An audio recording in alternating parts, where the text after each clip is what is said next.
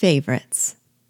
As I've so often done in our Read With Me discussions, I thought I'd just share a few of my favorite moments from these chapters.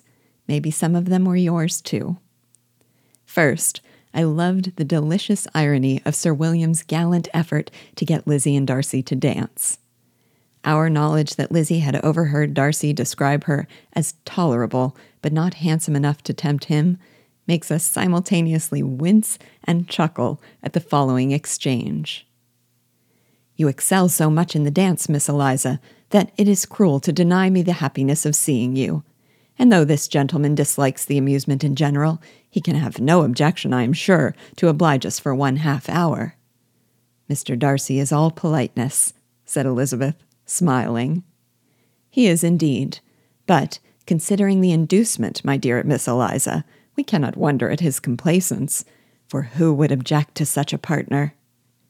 Elizabeth looked archly and turned away. I love the self confidence in that arch smile. Rather than being mortified or wounded, she too is amused. With apologies to those who regard the Keira Knightley version as intolerable, I don't. I have to say that this scene in that film is delightfully done. I love the subtle, sardonic humor sometimes tucked away in the middle of an otherwise straightforward sentence. For example, quote, The village of Longbourn was only one mile from Meryton, a most convenient distance for the young ladies, who were usually tempted thither three or four times a week to pay their duty to their aunt and to a milliner's shop just over the way. Unquote. To describe them as paying their duty with a visit to family or a hat shop suggests with a sly wink something about the depth of these young ladies' values.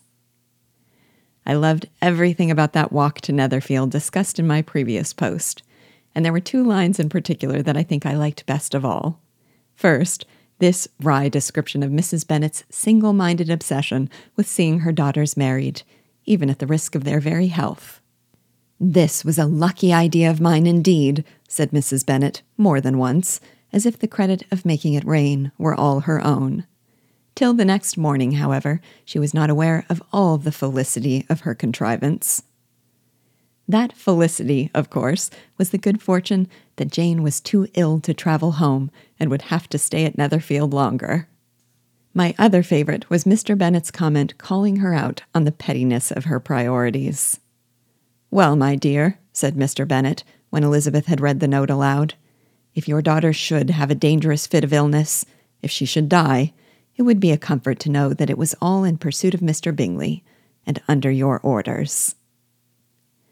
Often my favorite lines are those in which one of the more sober minded characters sets the silly one straight. So another I loved was the exchange between Miss Bingley and Darcy, when she was endeavoring to impress him by demeaning Lizzie, for allegedly trying to impress him by demeaning girls in general. Elizabeth Bennet, said Miss Bingley when the door was closed on her, is one of those young ladies who seek to recommend themselves to the other sex by undervaluing their own. And with many men, I dare say it succeeds. But in my opinion, it is a paltry device, a very mean art. Undoubtedly, replied Darcy, to whom this remark was chiefly addressed.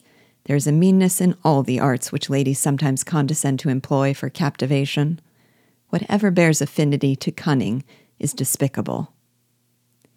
If I haven't captured your favorites, please share them in the Facebook group.